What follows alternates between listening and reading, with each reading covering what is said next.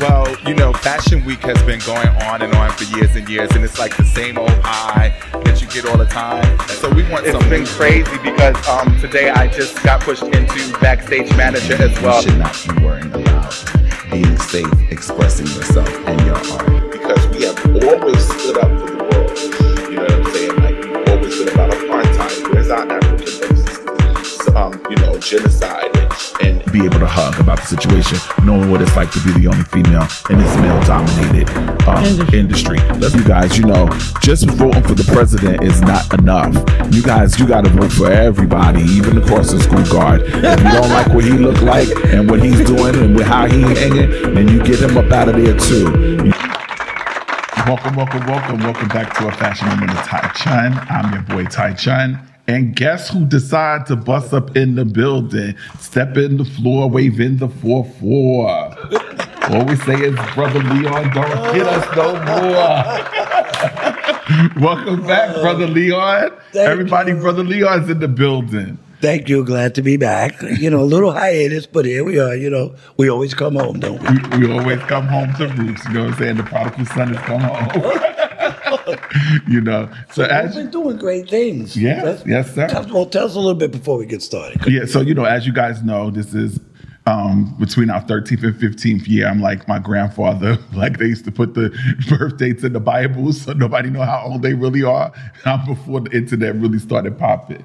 So we celebrated 13 and 15. 13 because it's my favorite number. I was born on February 13th, and 15 because it's two more years longer. Well, on the Friday, you okay? I know, right? and I started the show um, on radio, um, WUFO, um, not WUFO, yeah, WFO, Yeah, uh, in Buffalo. Yeah, that's right. It was a bunch of other um, radio shows and um, radio stations that I were I was at. You know, getting ready. Every time I was going to get syndicated, something happened, like a pandemic or the the uh, the financial crisis in 2008, and just all kinds of things. You know, went on. You remember in 2000, Oh, I in- do. in- in um, 2019 going into 2020, we was hitting our, our groove. Right. And Us hitting- hitting our we got shut down on March 12th. So Brother Leon is back. Um, But you persevered. Let me give you a little props first. you persevered, and um, I'm proud of you, my brother. Number one. you. I Um, I watched him make others famous. and finally, he decided that it was his turn, and his line is outstanding. Um, I'm going to keep it brief. Uh, he's not expecting this. I was in Atlantic City for business, and I wore the Tai Chun original, the first one, the warm the warm up suit, and I was getting stopped um, by people saying, "Who was that? Who was that?" And so I ended up telling his story, and then I, then I had an audience. I'm like, "All right, this is too much," but um, it's I'm proud of you, and you, brother. he has arrived. So now he's doing his own thing, and the brand is awesome. Thank you. Thank you. Um, so here we go. That's me. Mind you, I put my phone Wait. on silent, guys, but I didn't silence my alarm clock so that I knew what time we were supposed to start. so that's my bad. Okay, whatever. Sue me. I'm Joy Behar today on the so anyway, guys. So um, as he was saying about the line, I have one of Tai Chun um, Awesome. sweatsuit right now. We have some um, some of the new joints that just came in. The um, com, the, um, the um, high top um, canvas sneakers that just came in, and one of the tees that's up there, the white um, signature Tai Chun tee, and behind us is that sweatsuit that he was talking about um, that he wore to Atlantic City. So, like I said, guys, always DM me, email me, or whatever. I'm Tai Chun all across the board. T A I C H U N N on all social media platforms and Gmail and website. So, And I'm proud of you. So then we done. You. go. I appreciate. Back to the S H O W.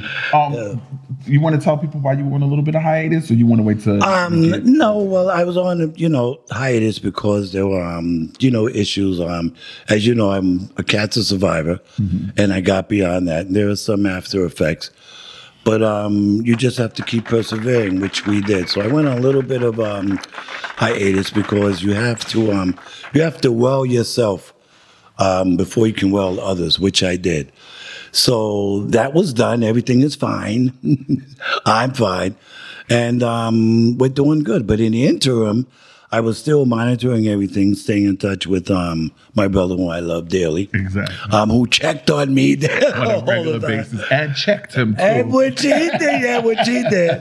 So now um, everything is good. You know, life is good, God is good, and um, therefore, by the grace of Him, here we are. Here we are. So today we're going to do the show a little bit different because this topic is I call we call it the segment called Prison Pipeline, which is um, a series of shows that we're going to be doing throughout the season about the incarceration system in the United States, and eventually we'll will um, branch out to abroad in, in in South Africa and Southeast Asia and all that kind of stuff, whatever. But just we're going to start here, right here in the United States, and we have two special guests that are going to introduce themselves in a moment.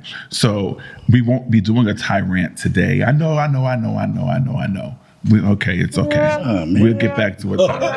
but I just feel like this topic is so important. It is. So what I'm going to do is I'm going to introduce the topic. I'm going to give a blurb about the topic, and then our guest will come in, and we'll be doing that in 5.321 seconds after this commercial break.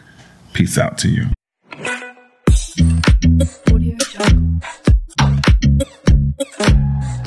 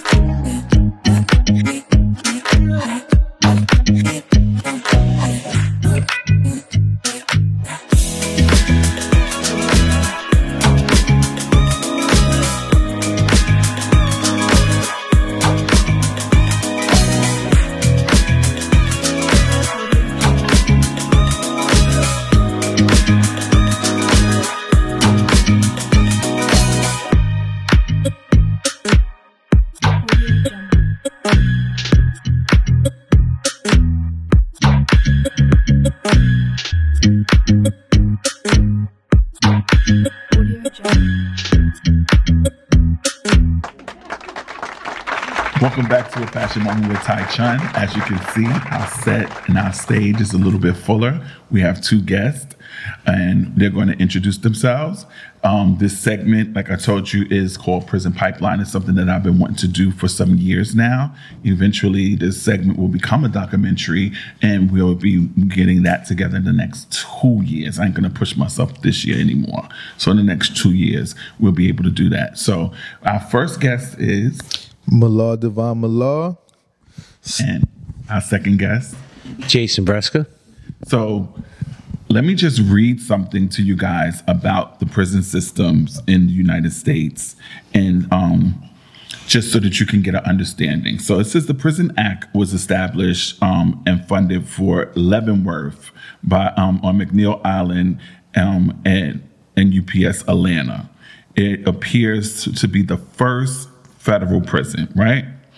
So they say that the first prisons were created in 1785. That was the first prison systems. And then the first federal prison system was created in 18. You, you guys, you know, I got my, my other co-host. I forgot to introduce my iPad. You know, I told y'all my eyes is bad. I'm not trying to see nobody hold cue cards and none of that. So get over it. And get over it. You know what I mean? You guys are used to it by now.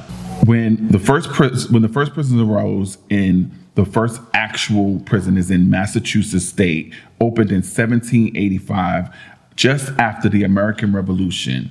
Then came Connecticut in 1790 and Pennsylvania in 1794. Those are the first three prisons that was ever created in the United States. And then, therefore, after in the 1800s, they created the first federal prison, which gave um, credence to federal crimes and things of that nature, what have you. So we're going to start with you, my brother. We're going to start with you. Just give us a little bit about your story now that people know the history of the prison system and that it started not here in New York, in Brooklyn, where we're at, but outside of Brooklyn. So that's why I want to start with you. Yeah, so you know, I'm a law divine a law.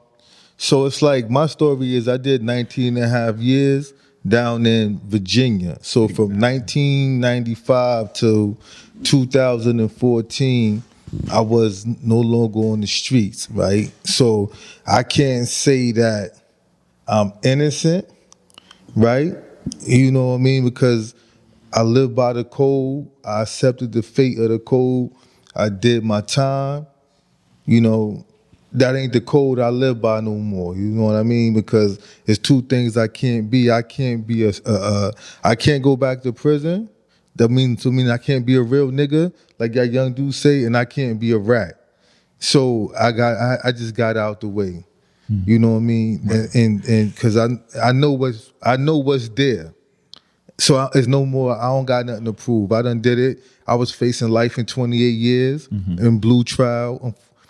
Thankfully, I got 55 years with parole. This is why I'm out here sharing the stage with y'all people. So you say you blew trial. What does that mean? So it's like you, you, you know, they say you did something. You say you didn't do something. They put, a, they get a jury. You got a lawyer. It's a defense. He, I mean, your defense against their opposition. They trying to show that you did do that in front and make these 12 people either believe that you did it, and your lawyer's supposed to make them believe that you didn't do it. Okay. So my lawyer wasn't didn't he didn't do a good job. He didn't do a good job. No, Okay. So then you said you had how many years again? I've had 55 years with parole. Well, obviously you didn't serve 55 years with parole. So, Yes. So I did 19 and a half years. and are you still on parole? Negative. I got off parole and um I when was I? I was I think 44. I'm 48. So maybe I think 219, 2019. Yes. Okay, so so then that was almost like a, g- a great thing for you. Fifty eight years and kind of cut down in half, right? Let- No. more than half. No, I still did time. Like any time away from your people, your family, your loved ones, and opportunities is, is like it didn't matter if I did one day. I still would feel the same way. Like you know, I'm. Uh, am I fortunate I didn't get life in 28 years? Of course, because you wouldn't even know I existed. Exactly. Right. Even on the case I did, I did 11. I went up for parole 11 times before I made it.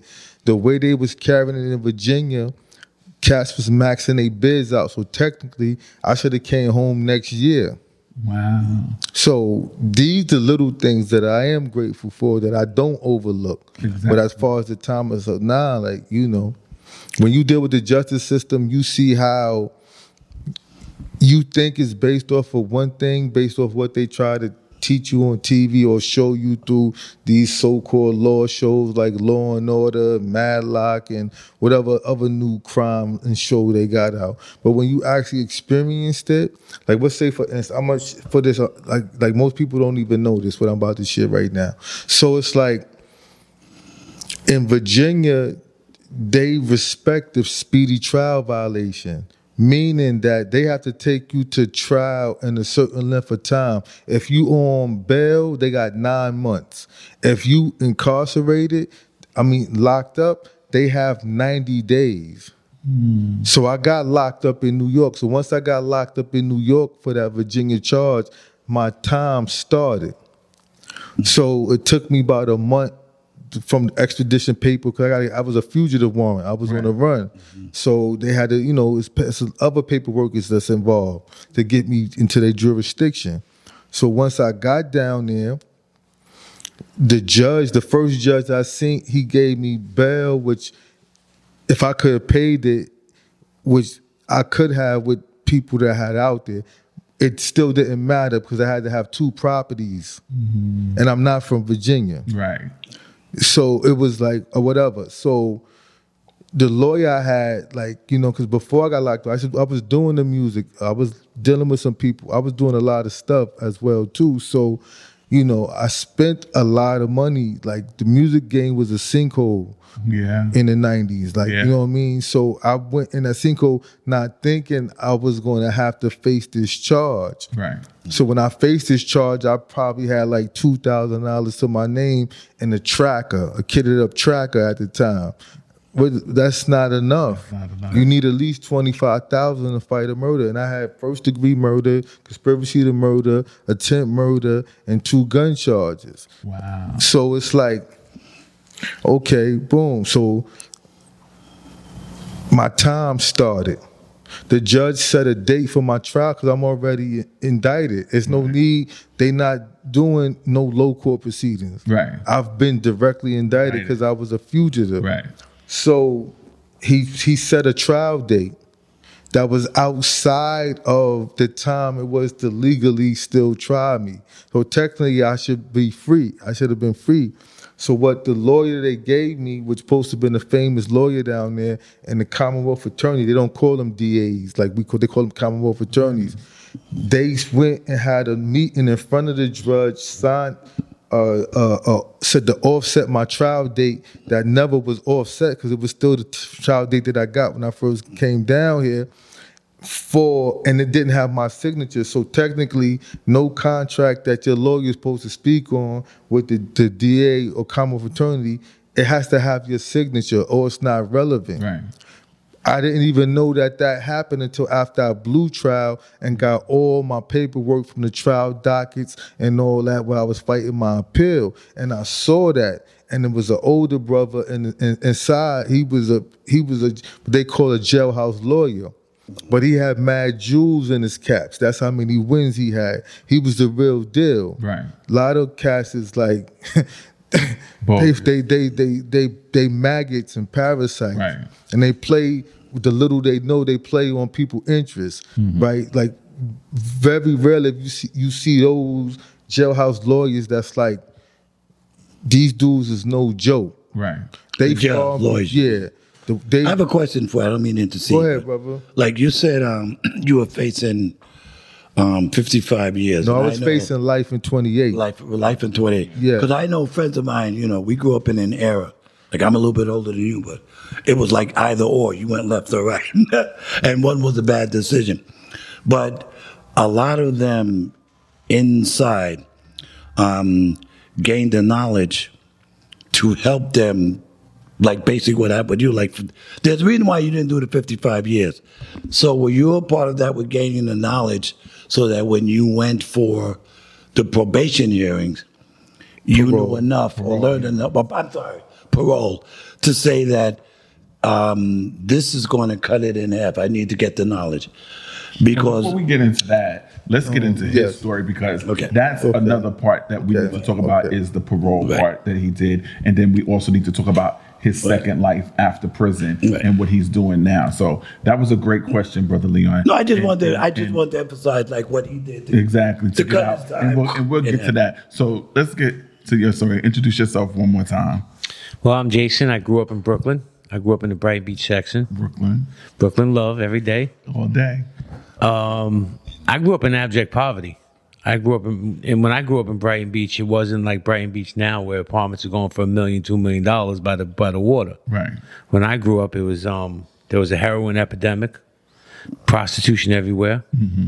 I grew up one of seven kids, the only boy. Two of my sisters were known prostitutes in the, in the neighborhood. My mother had mental illness, so I was running the streets from a, from an early age. I was also sex trafficked by my mother. So um, I don't ever say I was a victim. I'm a survivor. Right. But that's the only life I knew. I knew the streets. Right. So in order for me to eat, I had to run the streets. Right. So when I was, you know, seven, eight years old, I'm hanging out with kids that are 13, 14, 15. You know, for us to break into stores, break into people's houses, rob people, that was the norm. I knew from an early age I was going to wind up in prison. I just never knew what the crime would be. Just, you know, it was like, oh, spin one of those carnival wheels, whatever it lands on, that's the what I'm going to prison for, right? Um, Let me let me interject real Sure. quick. You said you knew at an early age that you were going to go to prison. What made that a factor for you? What was what made that a factor? Was it your life circumstances? Was it the neighborhood, the people you were in? A combination of all? Like that's a very heavy statement, and I want people to understand a young man saying his destiny is prison. I had no hope. No hope. I had no support. I didn't know what love was. Wow. I didn't know what support was. Wow. You know, I'm going to say a statement that most people never understand, but prison saved my life. Prison changed me. Right. You know, um, people are always surprised how how many intelligent men are in prison. True. And I didn't go to prison because I'm dumb. I went to prison because I didn't know who I was. Right. Um, I went to prison uh, for owning one of the largest escort services in New York City history. So I went from the objectified to the objectifier. Right. I just stayed in that lane. I just moved over one lane, and um, so I met. For me, it was my experience. I met some of the most honorable men in prison. They taught me how to move like a man. They taught me what your word means.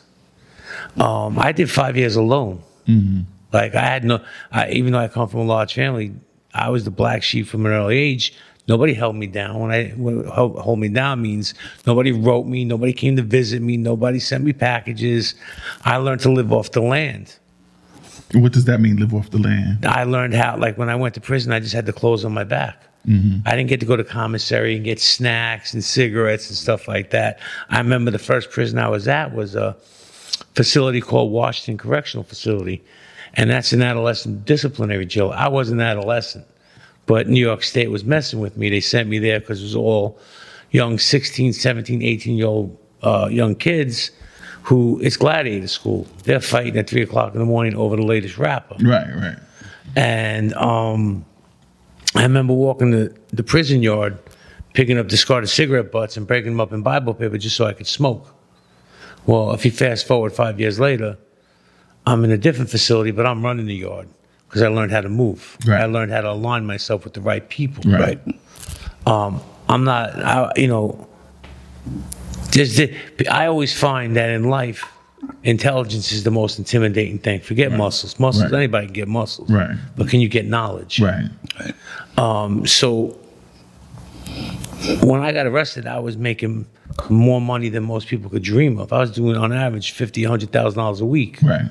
But I had no integrity. My moral compass was broken. Mm-hmm. And I was, you know, I went from living in the penthouse to the outhouse. Right.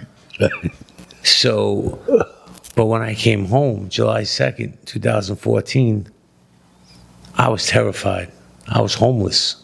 Wow. And I didn't care. I was free. Mm. And within a year, I owned a house, a business, and a car. And I didn't do anything illegal to get it. I just knew that my drive was different. I took everything I learned pre incarceration, incarceration, and I applied it with what I learned in life. Make or break. That's right. There was no going back. No going, Going back. back. So we, we're gonna we're gonna we're gonna stop right there on the no going back, um, and on you know living off going from living off the land to running the yard, and then coming home to doing what you needed to do or what have you, and then the fear that you talked about or whatever. We're gonna get into that about in our segment about the po- in our comments about the um conversation rather about the post incarceration or what have you of you guys. So you guys will be back after this commercial in 5.321 seconds. So, what do you think of the boss? She's uh, complex. Care to elaborate?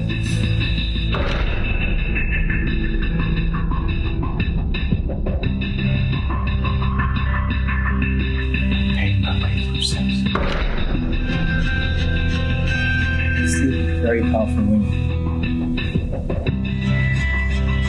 With anybody as long as they got the connections to the person trying to close to. Close to.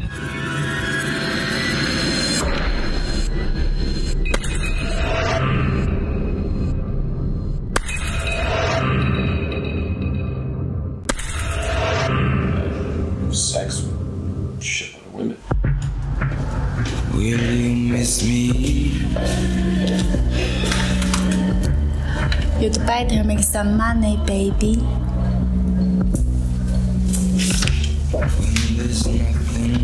I will see you when you come back. Mirror, mirror on the wall. Tell me who is the prettiest of them all.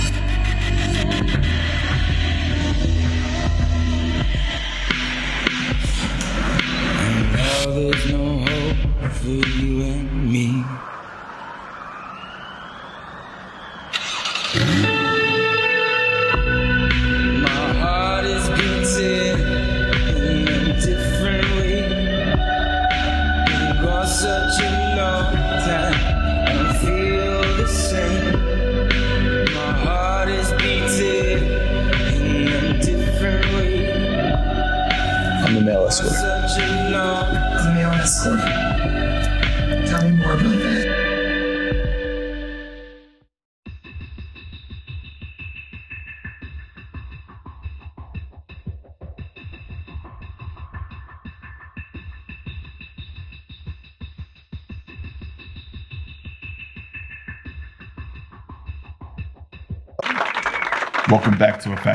Tai Chun. I am your boy Tai Chun.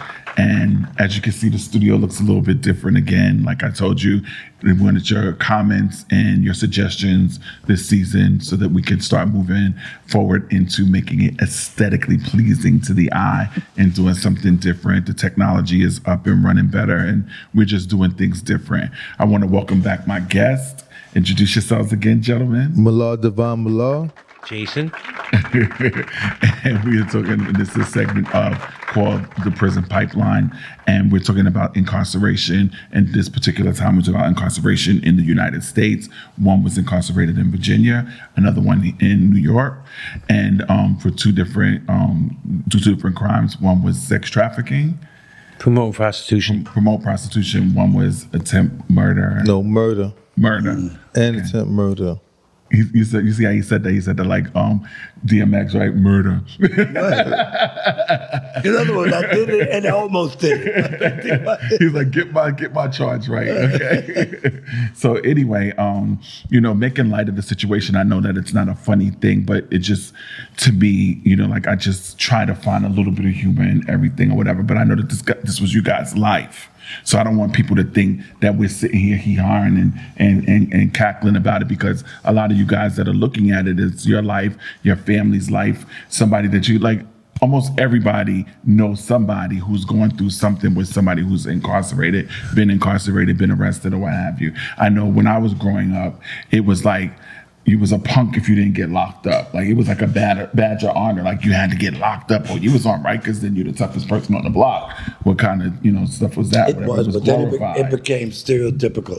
It- I'm gonna say it very brief before we get into. I remember an incident with my son, um, who neither of them. I have two sons. Neither of them were like in any kind of you know legal trouble. And what happened when one was, and we were you know at the court, and we were treated like couldn't understand why we were being treated so rudely. And basically, one court officer said, "Oh, come on, you know how this goes." And we're like, "No, we don't." But the presumption was because we're African, because we're a minority, like we're accustomed, like we're accustomed to this. And I'm like, "No, we're not. Not every, you know, minority or person of color is a criminal." So no, we don't know how the system works. And then it was, "Oh my God, no, they're not like them." But that's that's how we were perceived.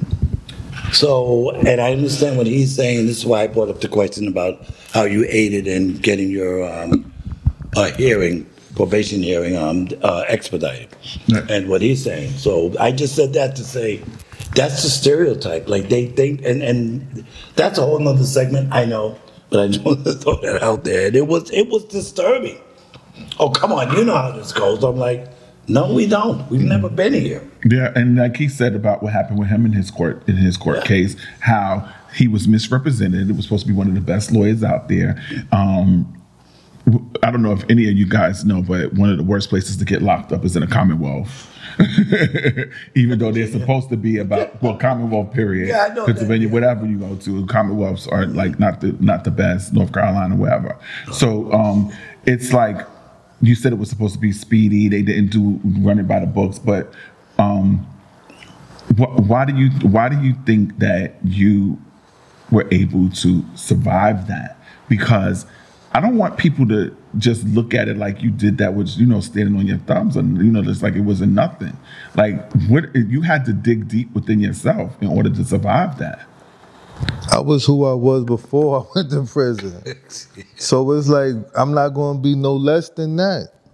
So it's it's like it's with everything you do in life when you realize that everything has a flip side. I was mm-hmm. okay with the flip side. Mm-hmm. I just didn't knew that it would have been for that long. Right. Everybody knows that if they do street activity, whether they're in the streets 10% or 100%, right? Because it varies, because some it varies. That's what a lot of people don't know. It's different level cats in the streets. They're Because cats got different interests. Some cats is two feet, I'm 100% in. Some cats like me, you know, I was one feet here, one feet there, because I've always been intelligent. I went to my middle school, I went to Philippa Schuyler School for the Gifted and Talented, because it's in my neighborhood, Bushwick. I grew up out here. So I've never been dumb. That wasn't the issue. It just, I grew up in an era where you come outside, it was violent. So some people are okay with being bullied. I'm not one of them. like, you know what I mean? I'm not one of them. Right. So as you get older, you know, it's just like when people watch nature shows, the little baby lions, cubs, they establish a pecking order. It's the same thing amongst humans. It's a pecking order that's establishing, regardless of if you go to school, if you don't go to school, if you 100% dealing with the streets all day, which which is really you can't never really deal with the streets all day because it's a lot of downtime. So you know, so what you doing with your downtime? So the people that's not hundred percent in the streets, they do other stuff with their downtime that strengthen how they think and see and move. So when they do get incarcerated, like when I did, I wasn't going to accept that once I seen what it was, and it was the brother that was the jailhouse lawyer. He the one that showed me. He was like, "Yo, even though I had contradicting co-defendants that worked it for the Commonwealth attorney, right? I should technically should have walked out there, out out of there, Right. With, or or I should have got a mistrial, Right. Either or, Right. right? So he said that don't mean nothing. Then he showed me the violation. He said this violation, you don't even see it. And then he showed me the statute because each state has its own constitution. Right. You know what I mean? So of course, we got the United States The co- the Constitution, constitution. but every state has a constitution, and in their state constitution, the statute for speedy trial violation is 90 days if you were incarcerated. So they violated my stuff. So once I had to blow, like if, when I lost, if even though I filed an appeal, but if my lawyer filed an appeal, say, hey, y'all violated his, I would have got released with prejudice. Right. Because what does that mean with prejudice? That they probably know he did it because I got found guilty. Mm-hmm.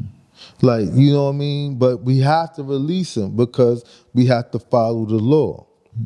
You know, and I've read cases because, like I said, you know, I don't just leave my fate in nobody's hand. Now I want to help what's going on, so I had I learned how to read case law, and I seen cases that was uh, rape and murder cases that got overturned because of that statute in Virginia. Right. So I knew I stood a good ground. So they denied me. I filed the habeas corpus, which is like, you know, one of the last chances that people inside have to go with. They denied that. So then I filed the federal habeas corpus because you got to file the state before you file the federal. They time barred me because in 1996, Bill Clinton, under the anti-terrorism bill, they put a, sti- a one-year stipulation on habeas corpuses, which you got to think, what does a habeas corpus bill have to do with an anti-terrorism bill? Mm-hmm. So when I filed, the, the, the, the, the dude that was helping me, the jailhouse lawyer, he was battling like crazy that same DA, the Commonwealth that prosecuted me. He was banging him in the head. But when we he knew he could probably still win in, in the Virginia court, but once we went to the federal court, he said he he he said, "Yo, he's time barred because he's late." He because I was 120 days late. You know, so that shows you that I've been fighting the whole time. If I was only 120 days late, and one of the the first prison I ever been on, the whole prison went on lock like my first 90 days there because dudes tried to escape. They knocked the police out, put this, I mean, the CO out, dressed in the CO uniform, took some um, nurses hostages. So this is this is how I entered the prison the system. prison system. Right? So and in that situation. So they threw the whole imagine you know about people going to segregation to the hole if they doing something. So imagine a whole prison going on segregation status. Wow. And we went on segregation the whole prison. And they acting like everybody that's in general population is in the hole. I went through that, so I didn't have access to the law library. Mm. And then let's be realistic. I'm not illiterate. I'm not uneducated. But learning and understanding law is that's a whole nother language. It is. So when Bill Clinton put that in that bill that became law, it it messed up thousands of people that could have been home. Because some people have to learn how to read first. Yeah. And then have to learn how to understand the law to even fight their case. And you took the only option that somebody might have had for their freedom. Absolutely. So um, I want to cut you right there. You know, like it's just funny that you say that because I always talk about um, Hillary Clinton and Bill Clinton, the first black president, and um, that you guys wanted to say because he played a saxophone on uh, what's his name, Arsenio Arsenio Hall or whatever. But you know, when his wife was on TV talking about super super predators and all of this kind of stuff. So I'm glad that you I'm glad that you talked about that. We're gonna get back into that, and when we come back from this commercial break. See you guys in five point three two one. Your family and friends not even gonna be your first customers. Stop trying to cater and impress your family and your friends with your business. Strangers are your biggest supporters. They don't know you. All they know is you got good quality stuff and they won't buy. Your family just do too much. Your family won't know where you get it from, how you did it, bitch. I've been seeing since a child. You ain't never had interest in this. Like it's just too much for them to give you a daily coins that be discounted. Like, stop trying to impress your family and your friends with your business. They ain't even gonna be your first supporters. Okay? Impress your customers. Welcome back to a Fashion Room with Tai Chun. Brother Leon is in the building, and we have our two guests. I'm gonna have them introduce themselves again. Malar Devon Malar. Jason. he kills me with the Jason. Each time, yo, it kills me. But um, so you were. It, it just what was interesting to me was I know I made a, a statement, and I know people was gonna go ham about the Clintons and stuff like that. I really don't care because I just felt like they were like just as foul as the the current president is. You know, they there's people who don't understand laws and things that they've done in this country to upset the structure of the way that you know the incarcerated moved, minorities moved, even laws against um, criminality that they were even a part of, and they escaped because they ended up being on the other side of the law, making the laws and what have you. So um, I want to know how many did you go to? How many did you get to go to parole? How many times did you go to parole before you were Um, released? I went up for parole 11 times before I was released. And what was that like? Like the first time, like what was your? So let me break it down before you, so that way you could just answer it freely. The first time, what was your expectations? And from one through eleven, what happened each time that you went, and how did you feel? Okay, so how did you prepare as well? Yeah, so I the first time or the first few times I went up for parole, I knew I wasn't going to get parole, so I didn't even fool myself. Right? Why? Because I had you know you first degree murder. like I started going up for parole like eight years, eight and a third years of time. That was too short. Right? They was they on a on a murder case. You going to average between 23, 24 years uh, before they consider you for parole. And then in Virginia is different than other states because Virginia, a governor can only run one term. Right. So every four years you getting a different governor. Mm. So like, you know what I mean? And this and Virginia's in the South. So I, I had no inclinations that I was going to ever make parole. I'd say, okay, I know if I get good time, I can max my I can max out with 30 years, which would have been next year, or without it, 2028. What's good time? So that's the that's the rate you earn if you're not catching charges. Because even inside prison, it's a society. Right.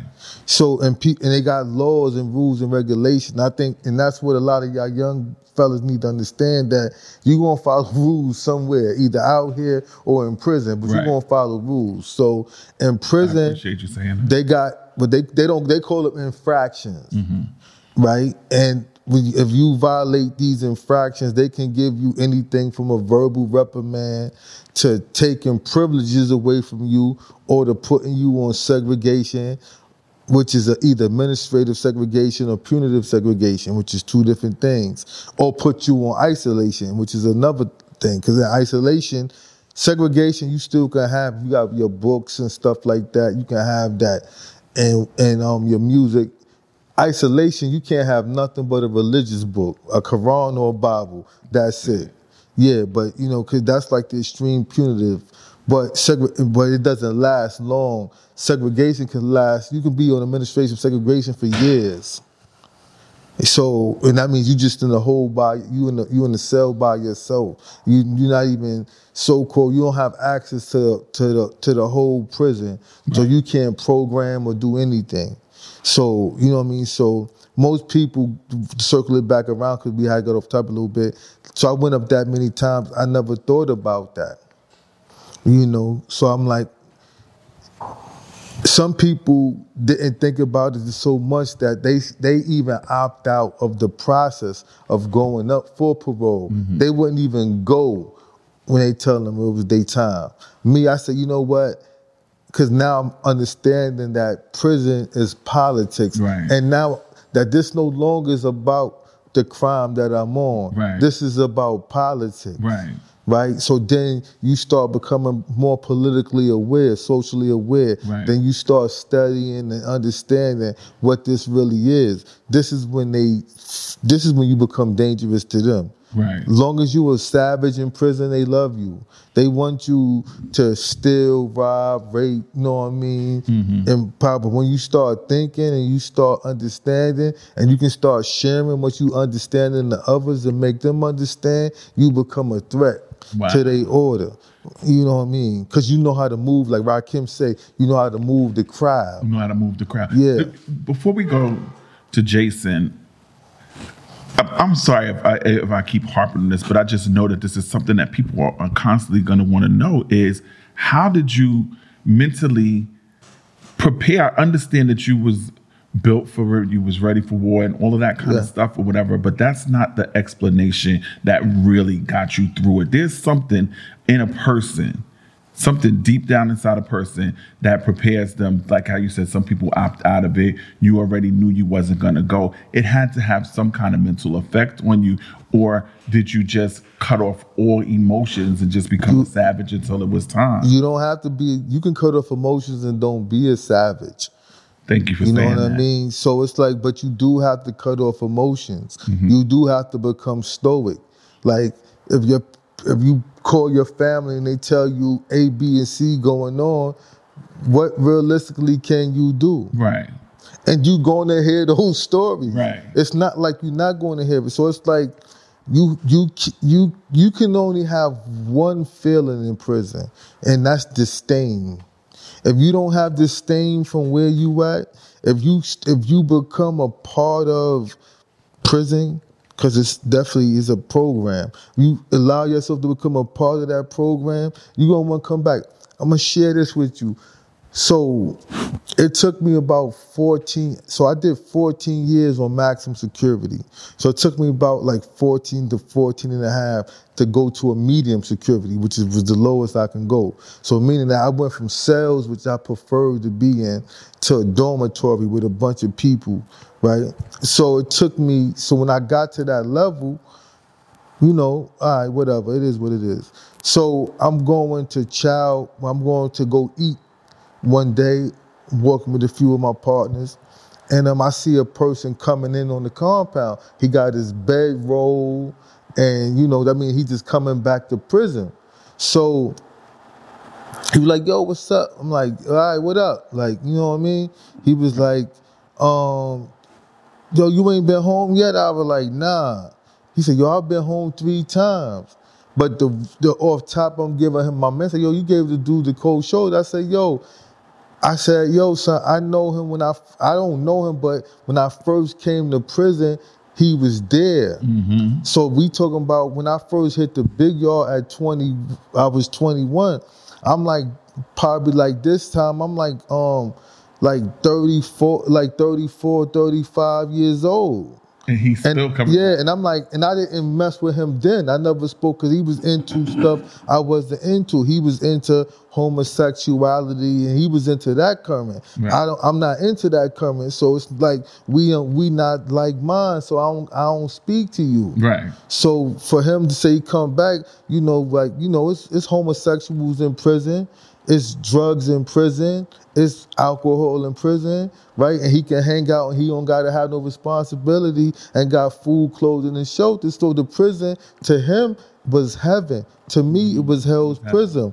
My book, Prison Survival, Hell's Prison. Why I named it that, you know, everything I do is for a reason, based off my experiences. Absolutely.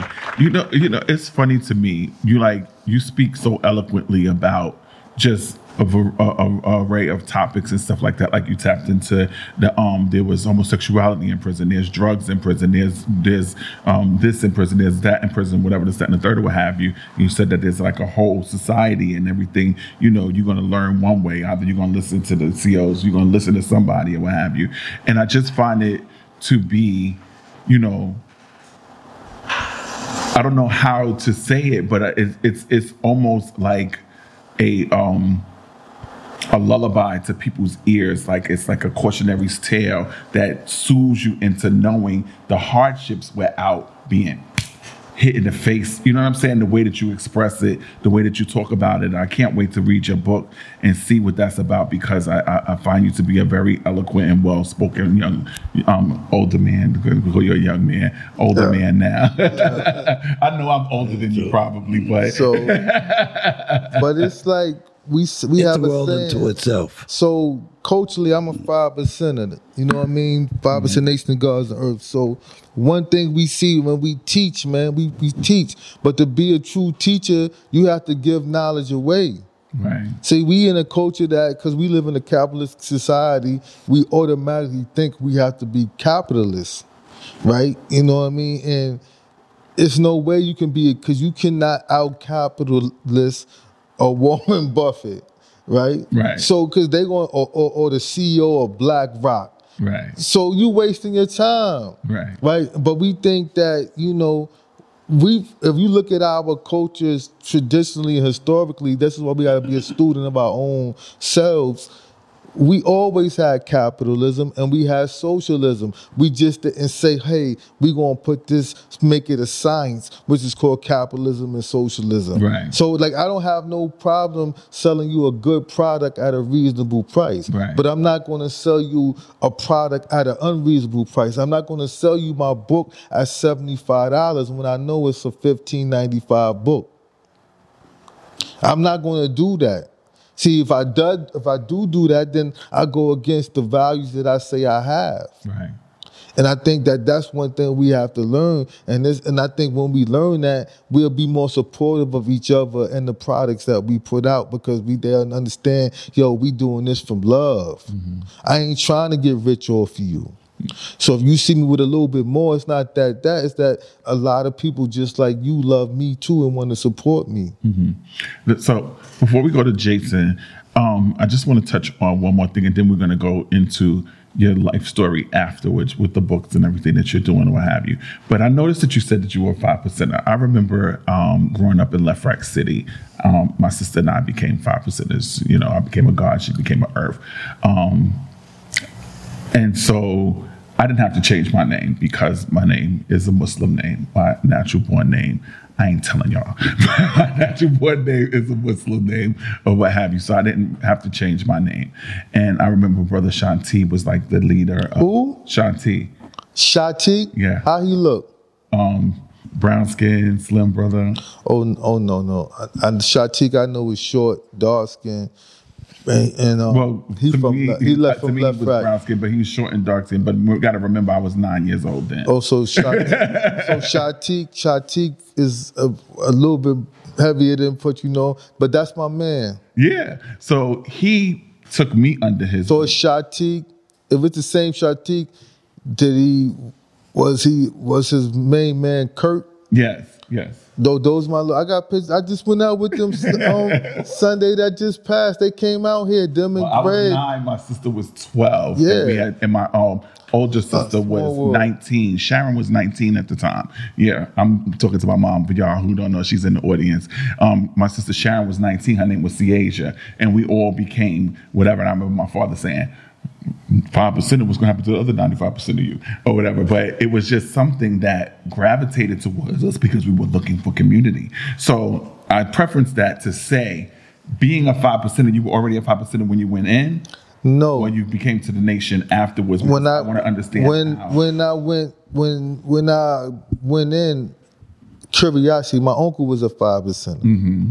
and I know how he carried it. I respect it. So when somebody I knew was like, "Hey, this is what we doing here," I said, "Let me see what that is," because it was a uh, it was me trying to see how my uncle was thinking, you know, because I had a father. Right. So my and my father is my uncle older brother. Right. So he couldn't give me the sign, but I saw how he carried it, how he moved, crazy discipline, crazy militant. So my curiosity, you know what I mean, led me in, could to understand who my uncle was. Right. That's how I got into it. Okay. All right. Thank you for Mm. sharing, brother. Thank you for sharing. And as he calls himself, Jason. Jason.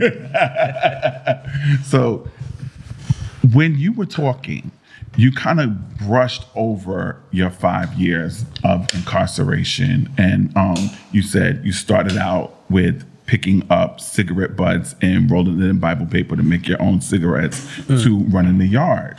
That's a big leap. So, kind of give us a, like a little breakdown, like how uh, our brother here told us he was like, you know, that first year, the yard was in lockdown and was this going on and that going on and all of this madness and stuff like that. Like, what are some of the things that happened to you in between picking up those cigarette butts, being around these juveniles who was wilding out is the reason why they put you in there because it's nerve wracking because all they want to do is fight because they got testosterone and no brain. So, uh-huh. what you know? Well, give- you know, in New in New York State, you get you get sense of reception reception 1st Mhm. and that's that was my first lesson. I remember in reception, I was in downstate, which is no longer open, right?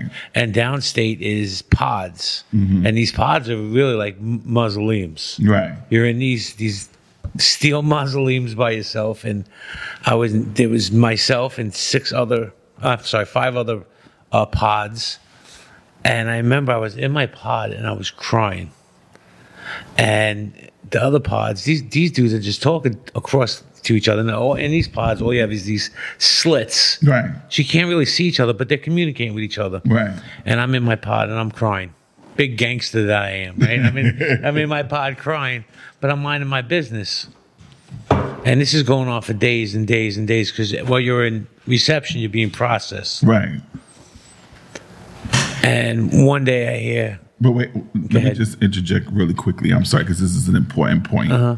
So you were being processed, and when you you were being you were, had to be um, extradited, right? Yeah, but the point he talking about the receiving center. No matter where you go, you got to go to a receiving center because they got to do st- tests on you before they send you to the to the prison they actually going to. So I've been to the receiving center. Yeah. Mhm. So, so but, but when but, but in out of state, they see a magistrate first, right? Yeah. In in in New York, New York, State, my you, case you is- go straight to a judge, and then you my case was already over. right. My case was already over. Because I want people to understand that this. I was already did the Rikers Island thing. I did the Tombs thing. See, that's Uh, where, that, yeah. see, that's where I wanted to go with it Yeah. because I wanted people to understand the distinction of how he was extradited into a system and how he was already indicted because they have a magistrate judge and all of that kind of stuff that you see before you even go to trial or anything like that, or even get sentenced to anything, or even get um, the, or even get a, um, your charges really read to you. The magistrate comes up with your bail and all of that kind of stuff, what have you. And once you're indicted that way, that's how you became a fugitive, correct? I, no, I was a fugitive. They couldn't come. They couldn't. They had to indict me off top to me. That's that's what I mean. Like they had like they, So I the, the magistrate judge. through that process. No, no, I'm saying that happened without you being there. Yeah. That process, and then your process in I New was- York, you I have was- to go to a judge. I was get- indicted. Right. I was out on bail, and after they, um, after I was out on bail, uh, went into court. They hit me with a sealed indictment, rescinded Right. my bail. What's a sealed indictment? A sealed, a sealed indictment is where there's additional charges that you know nothing about. That's how they play the system. That's how they play the system. Wow. So they rescinded my bail, reset the bail, got bailed out again, came back to court, more another sealed indictment because they two two sealed indictments. Got bailed out again. Wow. Third time it happened, I turned to my girl at the time. I said, "Just leave me because I wasn't gonna, be. I wasn't going to pay that money anymore. It was just because the bailman was made. This is before New York. This is when New York actually had bail. They don't have bail now. Oh, they don't have bail in New York anymore. Well, New York, certain on certain uh, certain certain on certain on certain crimes, yes. but They don't. They don't. On the crime I was charged with, I would have I would have got released on my because I know in Jersey they cut out the bail, but I was debating with somebody saying that it ain't. Yeah, they did. They, yeah, New York. They have they have they passed bail reform laws a few years ago. So Uh-huh. one of the gigs I do right now, I'm a retain um, advocate. I work with a, a public law firm. So it's Okay. like All right, we're we gonna get into that. We're gonna get into that public law firm, whatever. But they have refer. So what you were saying? So so you got the, the um, sealed indictments. Sealed indictment. So I go upstate.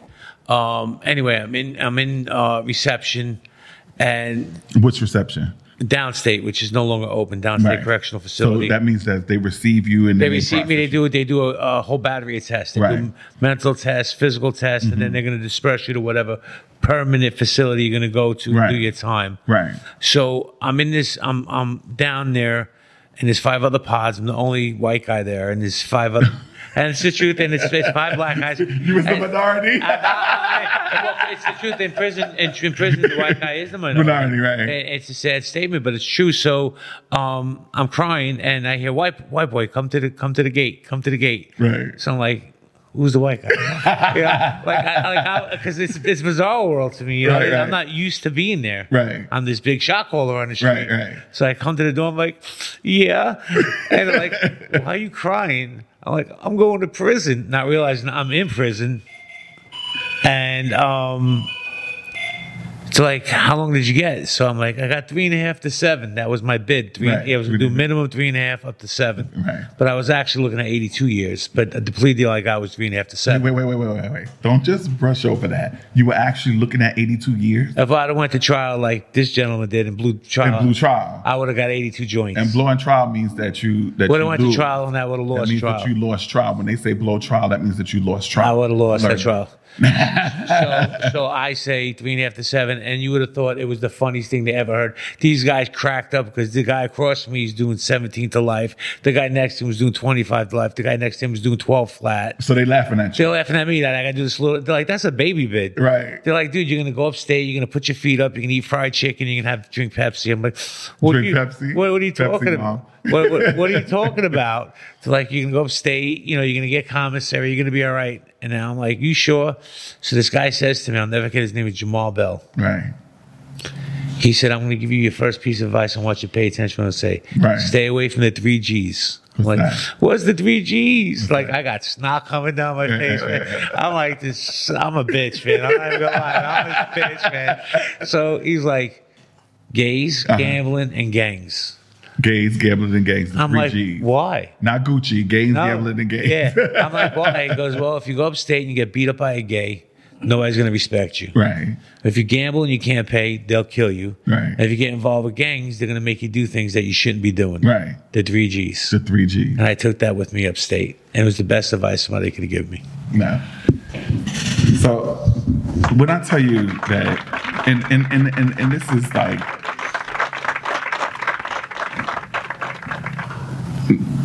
I just want to tell you guys that I admire both of you, both of you gentlemen. You know what I mean? I mean, like, I know I'm sitting here in this chair and I'm asking questions and and and you know pretending to be naive to what's going on and all that other kind of stuff. But like everybody else, I have been affected by it.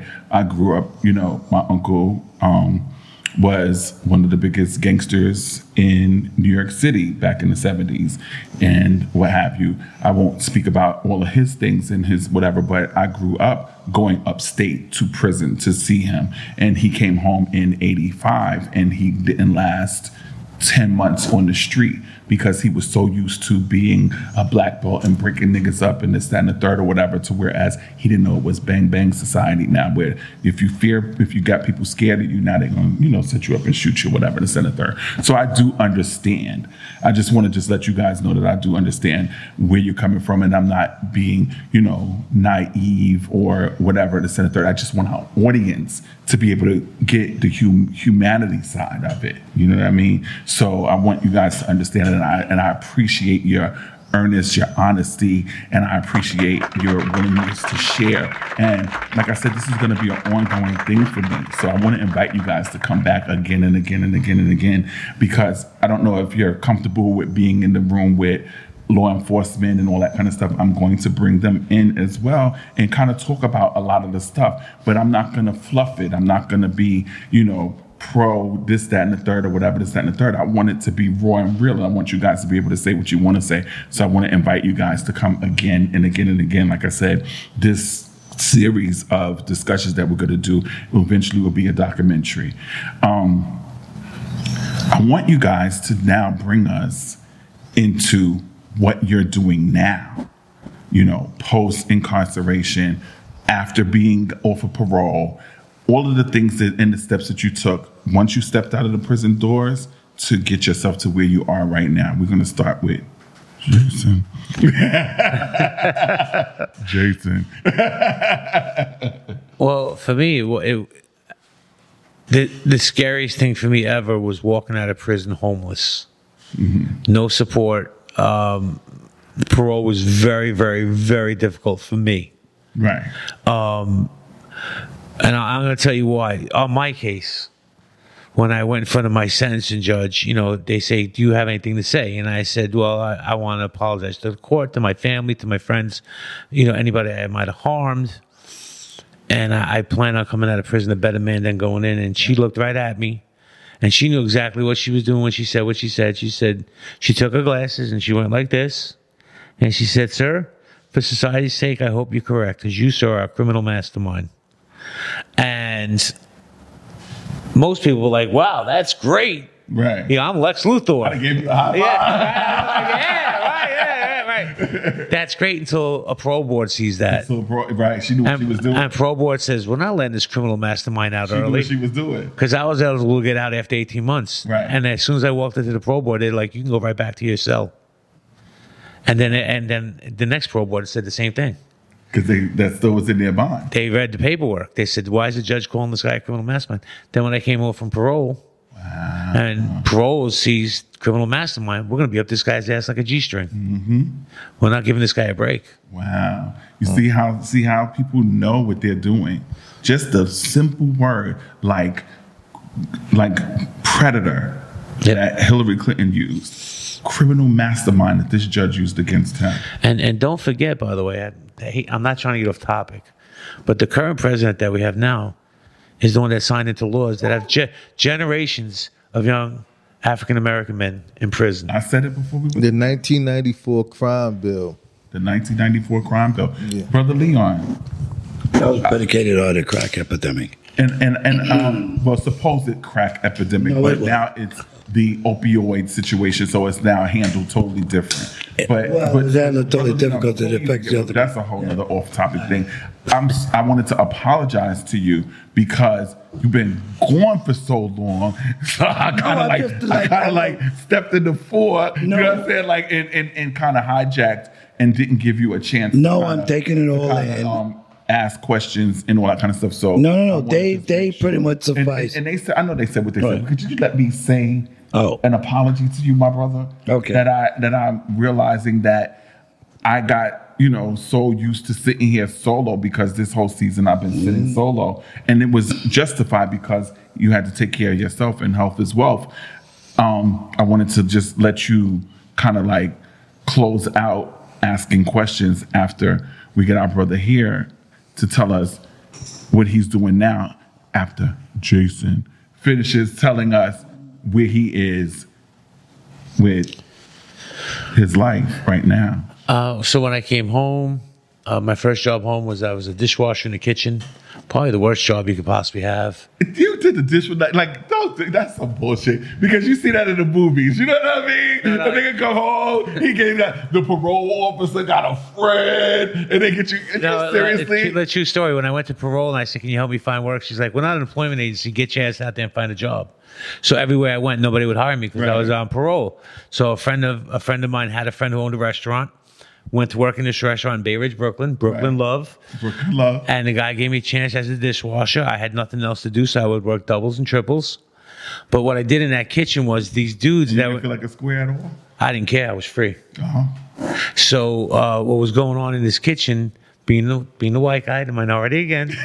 I'm not going to use that. Um, they were walking out the back door with boxes of shrimp and steaks and whatever else these, the cooks could walk out the back door with, and then and then and the workers. And I put a stop to that because as an ex-con, you have that street radar. Right, right. So I put a stop to all that. So I decreased theft by 80% out of the kitchen. So the owner saw what was going on. He didn't see them stealing, but he saw the theft go down because Right. he sees the sheets. Right. So and he saw my work ethic and he said, Hey, let me ask you a question. He goes, I love the way you work. I love what's going I don't know what you're doing back there, but I love it. Um, would you like to learn how to run a kitchen? So within six months of being a dishwasher, he trained me to be the kitchen manager. And so since then, since I've been home nine years, I've owned restaurants and now I do restaurant consulting. Well, let's not brush over that, that you've been home nine years. You know what I'm saying? Let's give you your props. Thank you. You've been home nine years, and and that's an accomplishment.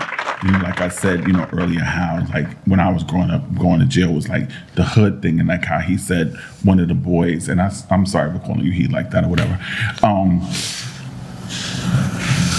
it was like this guy came back like three, four times while he was there for all of these years. Like, so let's not make that a small thing.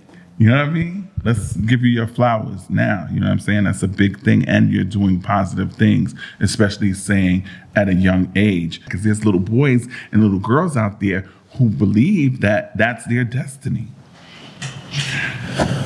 Let's hear what you up to, my brother. And then, Brother Leon, you take the rest of the show on. out. So what I currently do, um, I'm I'm a retain intake advocate. I work. Before you do that, introduce yourself again. Oh, because this um, is not Jason. This is this is I'm Mallah Divine Mallah. I'm an author, I'm a reentry strategist, I'm a tactician, I'm a technologist, and I'm an all around good guy. So the good guy. Yeah, so so let me go backwards and come up. You know what I mean? So right now I work as a retail intake advocate for a public law firm. So so we deal with the people, which is I see I have a good niche with for dealing with people. Before that, I was a reentry coordinator for juvenile detention. So but I work for a nonprofit. So I was, but I used to go into Crossroad in, in Brooklyn and Horizon in the Bronx and um I know both agencies. trying to get these, you know, youth prepared, whether they was coming home or they was going up north, but still, y'all still coming home, most of y'all. So and what's going up north mean? going to um prison. Okay. They lost their case. Then, you know, before that, you know, I was working at another organization in the Brooklyn courthouse. So it's like I've been in this field before that. I did 18 months internship because I had to do an internship because to graduate, because I went back to school for um a STEM degree in computer systems. Okay. So, you know, and that's a whole nother story because I that you'll say when you come back on the show. yeah, so you know, and um, with like, but my first job, like him, my first job, I was doing, um, I was a janitor. So, cause one of my one of my one of my good friends, he seen one of my other friends that I knew. He was like, "Yo," he called me by my family nickname. He was like, "He home." And he was like, "Yo, give me his number." So he called me. I'm sitting up there. He was like, "Yo, you need a job? Like I don't know how to move in 2014. Right. About Because when what year did you go in prison? 1995. So 2014 is almost 20 years. Yeah, so. I didn't know how to like the job situation. He said, "I'm gonna call and you." technology was different. Yeah. So he said, and that's another thing why I went to tech. So he said, "Yo, I'm gonna call you in five minutes." He called me back in five minutes. He said, "You got your," he said, "You got your social security card." I said, "Yeah, I got that." He gave me an address to go to. He said, "Yo, they're gonna give you a job." And that's how I got my first job. I was doing janitorial service. I was working in Queens, the Queens Library on Merrick Boulevard, the major library. Yeah. And then when I went to parole, I met another a brother, and me and him, he was a five percenter. And me and him just connect. And late, and then like maybe two months later, he said, "Yo, you want to do construction?" I said, "Yeah, why not?" Like you know what I mean. Then I went into construction as a laborer, you know, non-union laborer, which is a big difference. And um, but I didn't care because I was getting fifty-five cent an hour. How much? Fifty-five cent an hour when I was Wait, wait, wait, wait, wait, wait, wait, wait. As a t- Wait, we can't aide. brush over that. You were getting what? 55 cent an hour as a teacher's aide helping people get their GED in prison. So now I'm getting $15 an hour. To me, that's like a lot of money. Like if I, because it's like, you know, I can say, okay, well, before I was to prison, I was all right. I wasn't hungry. Right. You Or getting 55 cents an hour. So now getting $15, now you big balling. Yeah, so I didn't see nothing wrong. So I talked to one of my peoples that was in the union, and he told me it's about prevailing wages. But it didn't really matter because I know that that's not where I wanted to be at. Like I know I wanted to, because I used to go to college. I went to Norfolk State University, Mhm. so I know I wanted to go back to school. It just for for Because that's where your crime, uh, Yeah, from it- it- Norfolk it- State it- it occurred, yeah, University. yeah, that's where from the college you were in. Yeah. That's why you were 21 when you were eventually incarcerated. no, I was twenty. 20. Yeah, 21 but, was but you got to go through the process. and right, right, then and, you and see- that's why I jumped yeah. to 21 because Yeah. it was 21 when you said that you eventually started your Yeah, yeah. and all that kind of Yeah. stuff or whatever. Yeah. So you were in the prime of your year of your of your youth, getting your your education, learning about manhood,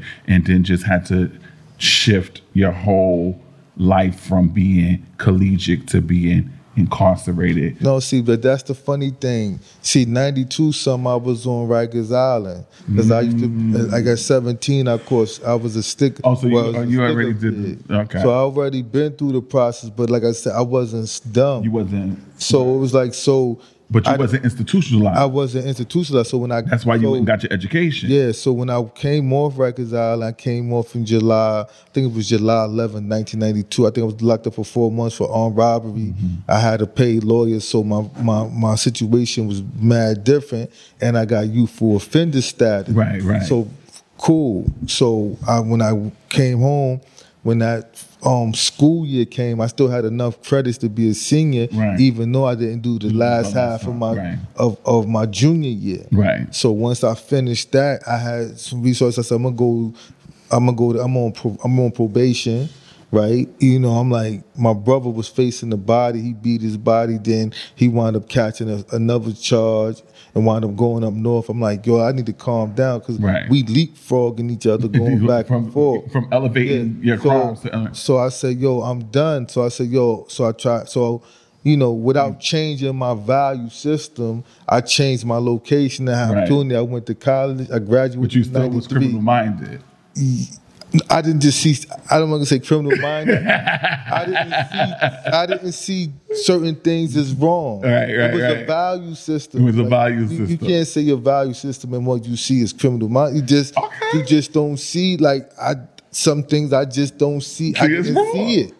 Like you know, you see it like you see it. Call it like you call it. You was Yeah, raised the way you was raised. Yeah, but that mentality can't be the way I It was can't at. exist in- and in- that's in why I got, and that's why I got what I got, groups. and I understood why I got what I right got. because where you were thinking was not where you were at Yeah. so um i want to leapfrog into your books because that's a fascinating thing because i'm now becoming an author Okay. and and, and i um made leaps and bounds in the collegiate world and in the business world and in the fashion world, you know, written up Fashion Elevator and, and, and Trailblazer and all of this bull crap that society says, which I already was when I was just doing hood shows. I could have stayed doing hood shows, making 60000 a show instead of going to owing people 10000 after the show when I got in the establishment. But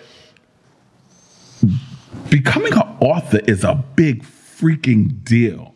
Like, I'm in the process of doing four books simultaneously, and it's killing me doing just the one book, just not even imagining four books or whatever, because that's what's required of me, because that's in my pedigree, because that's who I come from. Like my my grandfather came to New York with a third grade education. He ended up owning his own brownstone trucking company, secondhand store, and worked for the same company for 30 years, who dicked him out of his pension, but still raised 10 kids, a mother, and 16, 17 siblings. So it's in my DNA to do that. For you to be an author, it takes a lot to write one chapter. I just turned in 22 pages, and it fucking damn near killed me to get these 22 pages to them. I lost a deal with Random House because I procrastinated so much. And I found a new publishing company. We got to talk about that.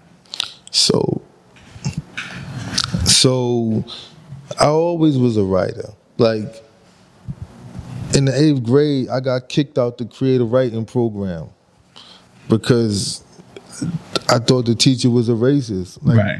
I might not have had the tools that I might that I have today as a grown man. Right. But I knew a sucker when I saw a sucker Mm-hmm. in an adult form. Right. So he kicked me out of his class. So that was my elective that I chose creative writing. Mhm. I used to MC too. Right. So when I got incarcerated, I I knew was no way in hell I was gonna come out here and still be trying to be an MC at no advanced age, right? Right, right. So I started. I like that I, advanced I, age. I started writing poems Mm-hmm. because because the MC in me. Then I met a brother at 23. He showed me how to start writing screenplays. I hate to do this to you, brother, but to get us to the book. Okay, the so book. so I've always been a writer, but the, the process, like my first book, The Hidden Hand Duality of Self, I actually say that slowly. The Hidden Hand the Duality, hidden hand duality of duality self, of self. of self. Yeah. The hidden hand duality of self is his first book. Yeah, it's an urban political street thriller. I'm the father. Urban that genre. political street thriller. Yeah. So the how did you get to there? So when I was in prison, we convinced the teacher that I worked for to sponsor us and start in a creative writing program. Perfect. And I wrote it in prison. And then while as I was writing it, I made parole. Mm. So, you know, and when I came home, you know, I finished, I had to, you know. Did you self publish?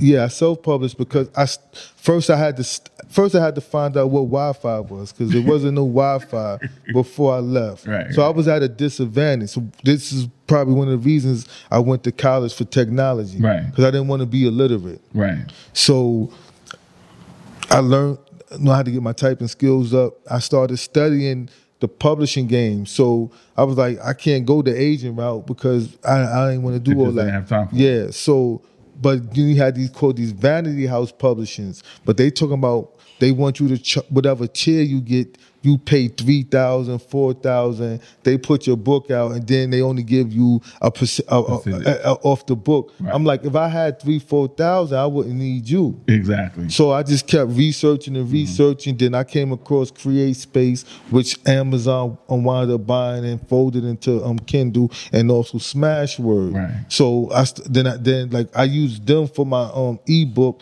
and I used Amazon for my printed version, Right. and they did print on demand, so I didn't have to keep, um keep um, this, yeah. um um any um merchandise. You know what I mean? Yeah. So and I wrote that book because I like you know it, it deals with um I said it in Bushwick. It deals with gentrification, police brutality. It deals with what about if a, a the main character name is Bomani? Right. What about what if this character who was one was down with one of the biggest crews out here go to the feds and run across members of the Black Panther Party or the BLA Party, which is possible you can do on the East Coast. Right. Right.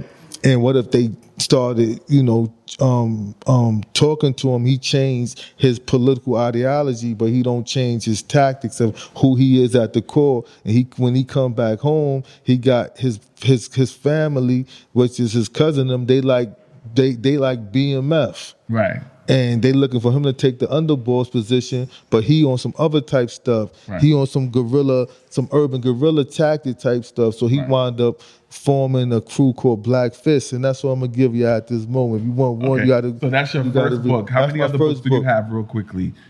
I have three other. My Three second, other books. My second book is called Prison Survival: Hell's Prison. Okay, I and then your wrote that. That's? Uh-huh. my memoir. Detail. I, I talk about my transformation in prison because I don't believe in rehabilitation. Right, My third book is called Reentry Strategies and Staying Free because I was a reentry coordinator and I wanted to share with people how I got off parole early Right. and some of the techniques and tactics And that's that what I you use. come back and talk about. Yeah. And my last book is called um, "The Struggle Is Real." I named it after one of my brothers. You know, he's not my physical brother, but he's one of my brothers in thought. He had an organization called "The Struggle Is Real," and he um he passed away from COVID. He was a poet, but he never had a chance to publish his books. Right. So I mean, his poems. So I had a, a hard drive full of poems. So I published my poems, and I um I dedicated the book to his organization. Closing thoughts. So you Wow. guys, well, sorry, It's okay. Jason. So you guys, you know this segment, closing thoughts, where we all, you know, talk about something that we want to leave the audience with, and um, that's heartfelt from us. It can either be about the segment or just something that we want to just spit to you guys. So, closing thoughts. It's free to be nice. Um, and you're not alone. There's always somebody that'll listen to you. That's what I got. All right. My closing thoughts is, man, be comfortable with being yourself. Brother Leon. Well, I mean, it's it's for these two guys. You can't overshadow them. So we'll keep it brief. It's not where you started, it's where you finish. Sometimes for whence you come, for whence you don't want to go back. Um, and you guys have persevered and moved forward after whatever you know, whatever happened in your life. It's where you're at now. So you're above the fray and you've persevered. So kudos to both you guys and thank you for coming. Thank you. Appreciate it. My closing thoughts are um, I know that never ever, that- remember that, that game, have never ever. I know that you guys in the fashion moment with Tai Chun atmosphere um, and seeing my growth and rise, never ever thought that you would see this segment and see me have such commonality with such prolific brothers on both sides of me. And I just want you to always know that you never know what you're made of until you put to the test. And they are true testaments of what humanity and manhood is made of. And I just want you guys to kind of think about what they've been through, what they did for themselves, how they had to get to where they are, and show these brothers some love. Follow them on their platforms. What's your social media? Everything is my name, Malard Divine. JCB 42371 on Instagram. Mm. And you guys follow these brothers, support their movement, support their work. This has been a fashion moment with Tai Chun. Live a fleet free life. Peace out to you.